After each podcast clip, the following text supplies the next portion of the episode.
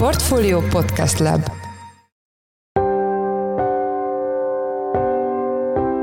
Mindenkit üdvözlünk, sziasztok! Ez a Checklist a Portfolio podcastje augusztus 17-én csütörtökön. A műsor első részében azzal a törvénytervezettel foglalkozunk, amely könnyítene a munkavédelmi oktatás szabályain, és amely kiváltotta a szakszervezetek haragját. Aki ezt a törvényjavaslatot előkészítette, az úgy gondolja, hogy a munkavédelem adminisztráció. De a munkavédelem nem adminisztráció. A munkavédelem tulajdonképpen egy alapjog, az egészséges és biztonságos munkavégzéshez szükséges feltételek biztosítását jelent jelenti a munkavállaló számára. Vendégünk Dudás Katalin jogász, az Országos Munkavédelmi Bizottság munkavállalói oldalának ügyvivője. A második részben Kína uniós terjeszkedéséről lesz szó, amely leginkább a német ipar számára veszélyes, de hat az egész belső piacra is. Erről Szabó Dánielt, a Portfólió uniós ügyekkel foglalkozó elemzőjét kérdezzük. Én Szász Péter vagyok, a Portfólió podcast szerkesztője, ez pedig a checklist augusztus 17-én. Most egy rövid szünet, és jövünk vissza.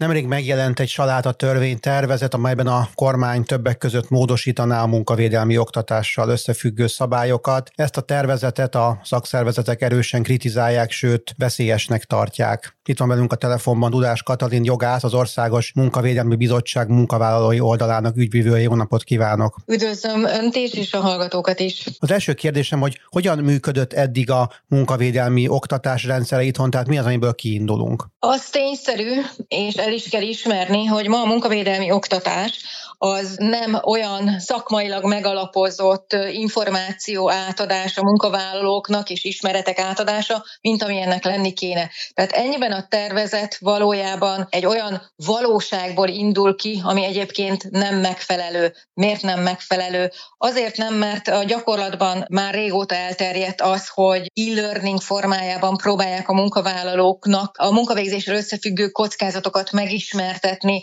ezzel kapcsolatosan a megfelelő gyakorlat gyakorlati ismereteket is, és a megelőzésnek a különféle formáit átadni. Ez az e-learning azonban a munkavédelmi szakma képviselői meggyőződése szerint nem alkalmas arra, hogy ténylegesen az ismeretátadás meg is valósuljon. Ráadásul itt nem csak ismeretátadásról van szó, hanem arról, hogy a munkáltató meg is győződjön arról, hogy ezeket az ismereteket a munkavállaló ténylegesen elsajátította, készség szintjén tudja ezt tanúsítani. Erre szolgálnak a különféle számonkérési formák, tesztek, és adott esetben a betanulásnak a tényleges lehetősége is ez az, ami ma a gyakorlatban igazából hiányzik. És azt is el kell mondanom, hogy ezzel, a, hogy így mondjam, lukas gyakorlattal maga a kormány is tisztában van, sőt, számos szakmai és a kormányzati álláspontot tükröző szakmai anyagban megjelenik az, hogy gondot okoz, hogy a munkáltatók nem fordítanak elegendő időt az oktatásokra,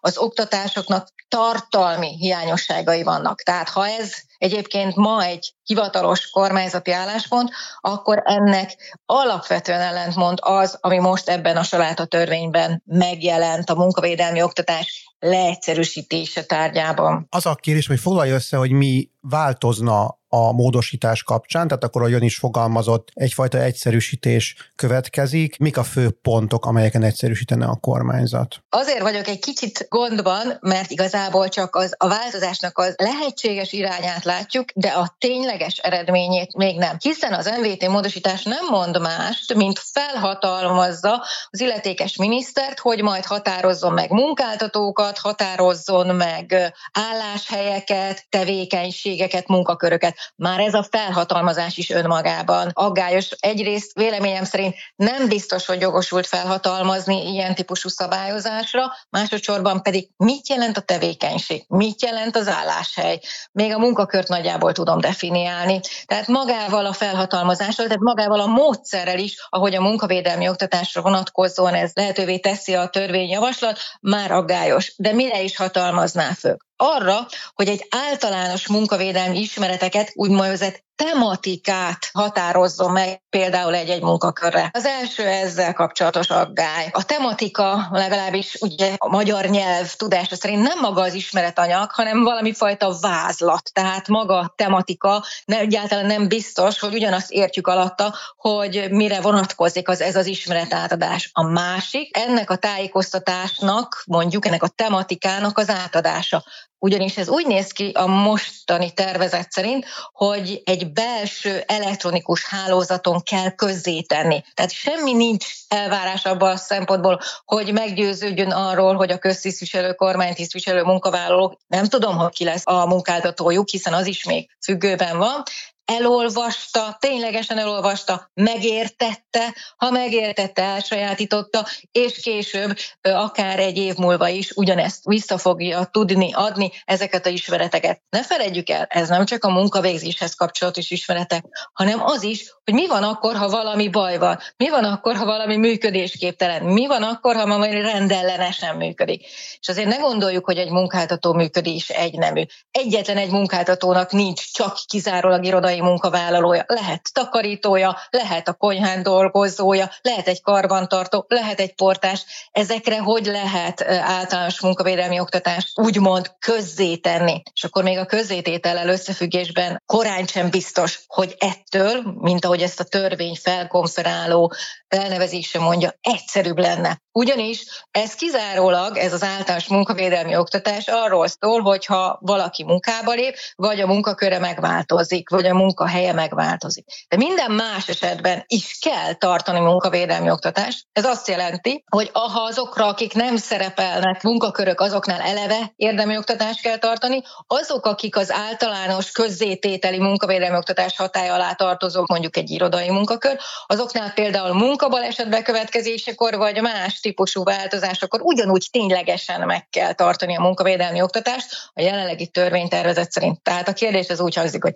tényleg egyszerűbb lett? Szerintem egyáltalán nem, sőt, inkább komplikáltabb. Ráadásul azon munkavállalók között különbséget tesz, akik úgymond egyszerűek, mert irodai munkakörűek, és azok között, akiknek a tevékenységük veszélyesebb, hiszen ott ők jogosultak úgymond érdemibb, tartalmibb munkavédelmi oktatásra, ezért szerintem még az egyelő bánásmód követelményét is sértheti az ilyen típusú szabályozás. Megjegyzem, hogy következmény oldalról azért ez egy rendkívül veszélyes jogalkotás, Azért veszélyes, mert a nem megfelelő valósághoz igazítja a jogszabályokat, mert azt tudjuk, hogy a valóságban ténylegesen előfordul, hogy tartalmiatlan a munkavédelmi oktatás, de ennek az elismerése nem jogszabályi szinten kell, hogy megtörténjen, hanem épp fordítva arra kell törekedni, hogy a munkavédelmi oktatásnak a tartalma az valós legyen, és valóban a munkavállalókat a tényleges ismereteket el tudja sajátítani, és ezeket készségszintén alkalmazni is tudja. Miért fontos ez? Mert azt gondolom, hogy az igazi kérdés az az, hogy aki ezt a törvényjavaslatot előkészítette, az úgy gondolja, hogy a munkavédelem adminisztráció. De a munkavédelem nem adminisztráció. A munkavédelem tulajdonképpen egy alapjog, az egészséges és biztonságos munkavégzéshez szükséges feltételek biztosítását jelenti a munkavállaló számára. Tehát azt is mondhatjuk, hogy ha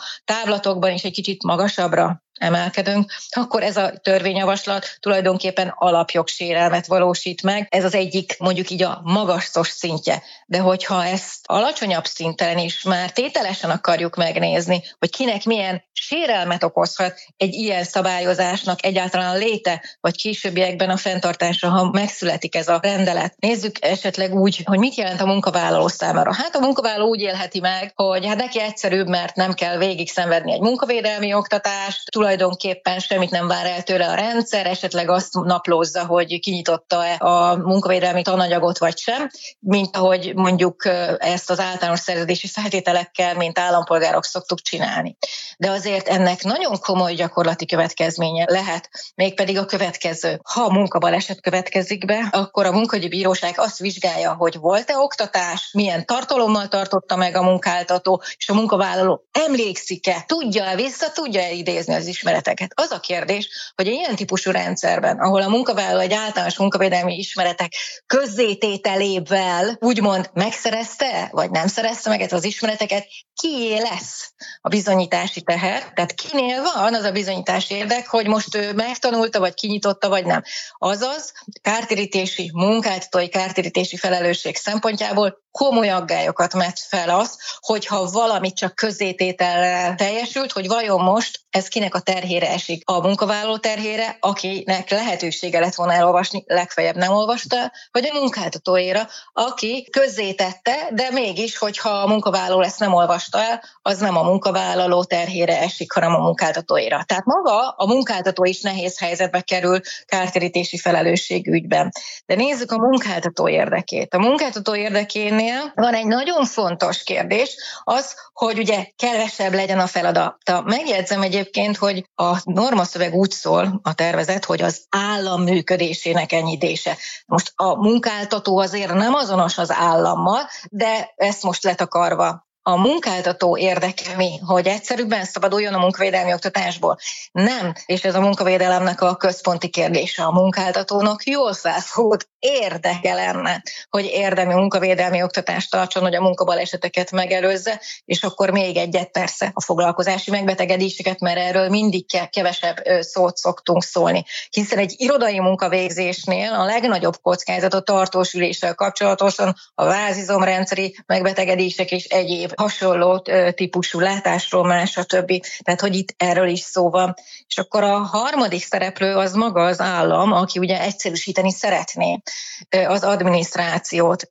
El kell mondanom, hogy nem lesz egyszerűbb egyrészt már említettem, hogy bizonyos esetekben kell munkavédelmi oktatást tartani, illetőleg más nem érintett munkavállalóknál ugyanúgy majd munkavédelmi oktatást kell tartani, aki a jogszabály hatája alá nem esik. De azért az államnak van egy másik szempontja is, hogy miért nem érdeke az államnak, hogy egy tartalmas, jó színvonalú munkavédelmi oktatást tartsanak. Miért nem érdeke, hiszen ha ebbek az ismereteknek a hiányából munkabaleset vagy foglalkozási megbetegedés lesz, akkor ez népegészségügyi szempontból, a társadalom munkavégző képessége szempontjából negatív hatást jelent, és ráadásul nyomja a társadalombiztosítást a baleseti ellátás oldaláról. Tehát azt tudom mondani, hogy a munkavédelem nem adminisztráció, hanem ezzel jóval magasabb szintű intézmény, védi az egyént, védi a társadalmat. Azzal valóban nehéz vitatkozni, hogy egy munkaadó érdekében áll-e az, hogy tartson munkavédelmi oktatást, de el is fogadják ezt a törvényt, ettől még a, a munkaadó gondolom egyénileg dönthetnek úgy, hogy ők elvárnak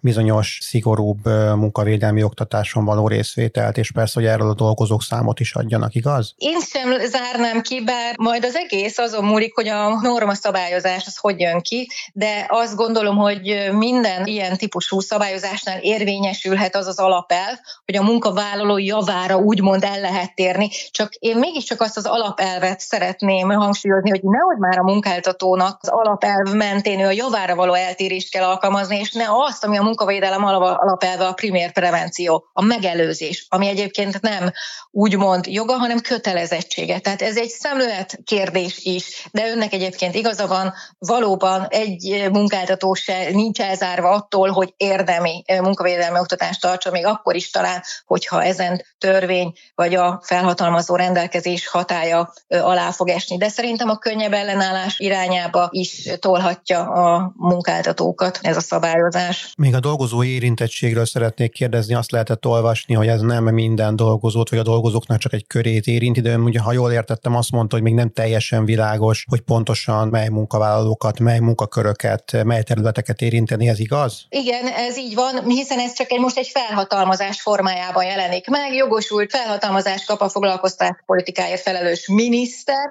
hogy ezt az általános tematikát rendeletben meghatározza, és az általános tematikát csak úgy tudja meghatározni, hogyha meghatározza, hogy egy irodai munkakörről van szó, de azt sem tudom egyébként, hogy egy álláshelyet vagy egy tevékenységet hogyan lehet tipizálni, de minden esetre attól fog függni, tudni, hogy ez a, ez a rendelet hogyan határozza meg az érintett munkavállalót, de a leg, az alapvető kérdés, hogy mely munkáltató fog a hatája e, alá esni.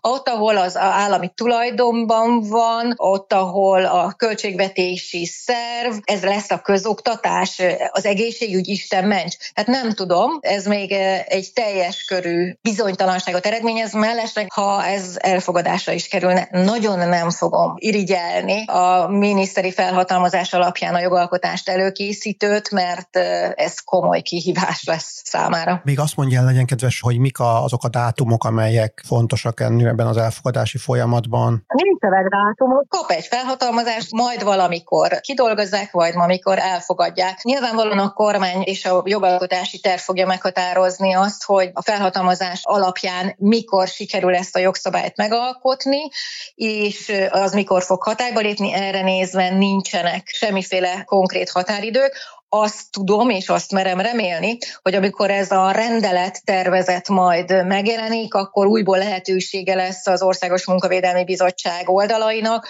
munkáltatói és munkavállalói oldalának, hogy ez szakmailag véleményezze. Mondhatnám azt, hogy ez csak egy előszoba, egy belépő, egy rendkívül rossz jogalkalmazási gyakorlatnak a kialakításához, de még úgymond azért ez még nem következett be. Ez csak egy előszoba. Értem, nagyon szépen köszönöm, hogy mindezt elmondt nekünk az elmúlt percekben Dudás Katalin jogász az Országos Munkavédelmi Bizottság munkavállalói oldalának ügyvívója volt a vendégünk. Köszönjük, hogy a rendelkezésünkre állt. Én is köszönöm a lehetőséget. Kína egyre inkább képes bejutni az Európai Unió belső piacára a termékeivel, méghozzá olyan iparágakba, ahol jellemzően a német gazdasága meghatározó szereplő. Ez ugyanakkor nem csak a németek számára adhat okot aggodalomra, hiszen a kínai terjeszkedés az egész EU egységes belső piacát is fenyegetheti, már amennyiben a terjeszkedést egyáltalán fenyegetésnek kell tekintenünk. Itt van velünk a telefonban Szabó Dániel, a portfólió uniós ügyekkel foglalkozó elemzője. Szia! Szia, és köszöntöm a kedves hallgatókat! Mielőtt a konkrét számokra rátérnénk, azt tisztázzuk, amit előbb is felvetettem, hogy miért jelent fenyegetést, hogyha Kína terjeszkedik Európában. A legnagyobb problémát az jelenti, hogy Kína uralja igazából a legtöbb iparágnál az ellátási láncoknak jelentős részét, amit mindenki testközelben megtapasztalhatott a koronavírus járvány alatt, amikor a lezárások és karantén intézkedések miatt jelentősen emelkedtek egyes termékeknek az ára, ugyanis Kínából az alapanyagok, félkész termékek, akár feldolgozott eszközök már nem jutottak el Európába. És ez a fajta kitettség minél inkább nő, tehát minél inkább emelkedik a kínai import részaránya az EU-s kereskedelmen belül annál nagyobb kitettséget jelent, és egy ilyen hasonló leállás, vagy akár egy geopolitikai fordulat azzal járhat, hogy az európai ellátási láncok, gyárak kénytelenek lesznek leállni, vagy sokkal drágábban tudnak csak termelni, mindez pedig aztán gazdasági visszaesést, vagy az infláció növekedését is magával ránthatja. Ez világos, azt lehet tudni, hogy melyek azok a területek Európában, ahol Kína növeli a jelenlétét, vagy erősíti a jelenlétét? A Német Közgazdasági Intézet készített egy elég alapos kutatást, kutatást arról, hogy a német gazdaság esetében mit jelent az, hogy Kína import részesedése folyamatosan nő az Európai Unió behozatalában. És itt arra jutottak, hogy ez nagyjából 13%-ban azokat a területeket fedi le, ahol korábban a német dominancia volt jelen. Tehát így például a járműipar, elektronikai ipar és a vegyipar, különösen a gyógyszeripar az, ami különösen ki van téve a kínai import jelentette fenyegetettségnek. Mi az, amiben a németek ezeken a területeken nem tudják felvenni a versenyt a kínai cégekkel, és miért? Leginkább az jelenti a problémát, hogy nyersanyag ellátási láncok jelentős részét azt Kína fedi le, vagyis az Európai Unió területén belül viszonylag kevés olyan nyersanyaghoz férünk hozzá, amelyek a jelenlegi átálló a kibocsátásmentes technológiákra való átmenetben szükséges lenne. Így például Európában kismértékű a lítiumbányászat, egyes ritka fémek, mint például a kobalt, germánium, galládium, ezek mind hiányciket jelentenek. Ezeket Kína viszont házon belül be tudja szerezni, vagy vannak olyan országok a dél-kelet-ázsiai térségben, amelyektől olcsón fel tudja vásárolni, feldolgozni, majd azt Európába tudja importálni. Viszont az fontos hangsúlyozni, hogy az Európai Unió egyébként viszonylag korán felismerte azt a problémát, hogy nagyon-nagyon kitett a kínai ellátási láncoknak, és ezért már 2020-2021 során számos olyan intézkedést tett, amelyekkel ezt a kitettséget csökkenteni tudja. Gyakran idézett statisztikák statisztika, ami 2020-ban jelent meg, de még 2019-es adatokra vonatkozik, amely arról szól, hogy az Európai Unió akkumulátoripara például 97%-ban függ Kínától, ez most arra azért már 80% körülre csökkent, ugyanis főként az Európai Bizottság közvetítésével, de számos tagállam közbenjárásának hála, rengeteg szabadkereskedelmi egyezmény már megszületett, vagy éppen tárgyalás alatt van. Így például mondjuk a Mercosur áramokkal, vagy akár a csendes óceániai, dél-kelet-ázsiai térségben is keres az Európai Unió partnereket, akik függetlenek Kínától, tehát így minimalizálni tudja ezt a kitettséget és kárt, amit a kínai behozatal jelent az unió gazdaságára. Tehát akkor, ha jól értem, akkor a egyébként ilyen gyakran használt diversifikáció szó az az, ami ebben az esetben is megoldást kínálhat az európai gazdaságbajára. Igen, és ez a megoldás, ez egyre több, mondjuk azt, hogy a nyugati szövetségrendszerhez tartozó, vagy az a baráti gazdaság számára jelent egy iránymutatást, ugyanis az Egyesült Államok, Japán, Dél-Korea, Ausztrália is hasonló lépéseket tesz, és ezek az országok egyébként partnerei tudnak lenni egymásnak, mert például az Egyesült Államok területén vannak a mostani gazdasági átálláshoz szükséges kitermeletlen nyersanyagkészletek, de Európában is vannak ilyenek. Tehát, hogy itt a cserekereskedelem jelleggel azért Kínát nagy részt meg is tudják majd kerülni ezek az országok, és hogyha még hozzáveszünk az olyan partnereket, mint mondjuk Chile vagy Latin Amerika más országai, ne talántán mondjuk Indonézia dél-kelet-ázsiából, akkor egyébként az uniós és akár az Egyesült Államok gazdasága is egészen nagy arányban tud függetlenedni majd a kínai behozataltól. Viszont jelenleg az, hogy az olcsó termelési körülmények miatt a 90-es évek közepétől kezdve az volt a gazdasági logika, hogy egyre többen költöztettek termelő beruházásokat Ázsiába, mind-mind fenyegetést jelentett.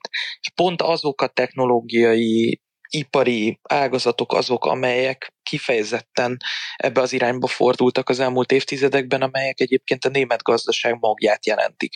És azt is hangsúlyozni kell, hogy ezt már a Kiel intézet is, de az IV is többször megállapította, hogy a német gazdaságnak a szerkezete egyébként elavult és korszerűtlen, és most mindenképpen a kibocsátásmentes technológiákra való átállás során korszerűsíteni kell a német gazdaságot, de ezzel együtt például a német vegyipar a világ egyik legjelentősebb szereplője, nem csak a gyógyszeripari cégekre kell gondolni, de például olyan konglomerátumokra, mint a BASF, amely az energiaválságot is megszenvedte, és most a kínai import kitettség is jelentős kockázatot jelent a számára. Arra születtek számítások, hogy ez a kínai terjeszkedés mondjuk az éves német GDP-ben mit jelent, vagy akár az éves uniós össz GDP-ben milyen csökkenést jelent? Mindig egy kicsit ilyen ködben vezetés az, hogyha az ember a kereskedelmi adatokat a GDP-vel akarja összevetni, de ugyanakkor egy olyan export kitettségű gazdaság esetében esetében, mint a német. Azért ez egy nagyon fontos szempont, így készült többféle számítás is. A kielintézet még februárban 1%-kal számolt, 1,2%-os minusszal,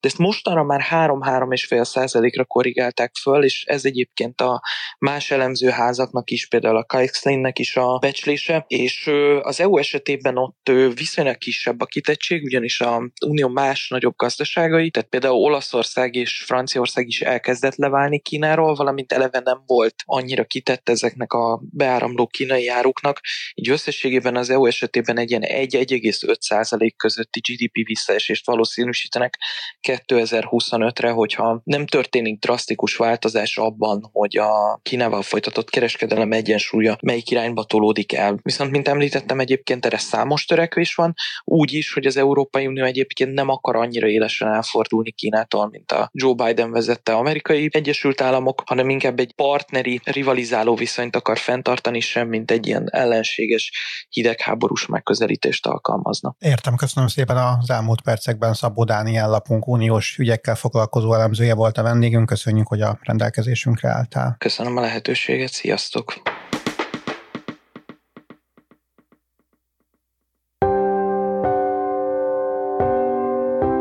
Ez volt már a Checklist, a Portfólió munkanapokon megjelenő podcastje. Ha tetszett a műsor és nem tetted volna, iratkozz fel a Checklist podcast csatornájára valamelyik nagyobb platformon, ahol jellemzően podcastokat hallgatsz. Azt is megteheted, hogy értékelsz minket azon a platformon, ahol ezt az adást is meghallgattad. A mai műsor elkészítésében részt vett Komkötő Emma, a szerkesztő pedig én voltam Száz Péter. Új műsorral holnap jelentkezünk, addig is minden jót, sziasztok!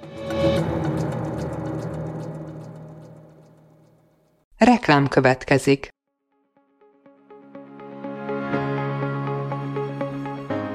Raúl Müller Lajos vagyok, az Agrárszektor főszerkesztője. Májusban két tematikus konferenciát is rendezünk Kecskeméten az agrofood szektor szereplőinek. A május 22-én tartandó Portfolio Agrofood 2024 konferencia az élelmiszeripari vállalkozások, beszállítóik, a szolgáltató cégek és a kereskedők számára nyújt egyedi betekintést az aktuális trendekbe. A május 23-án megrendezendő Agrofuture konferencia pedig egyedülálló módon tematikus formában foglalja össze a hazai agrárgazdaság fenntarthatósági követelményeit és innovációs lehetőségeit. Jöjjön elő is, részletek és jegyek a portfolio.hu per rendezvények oldalon.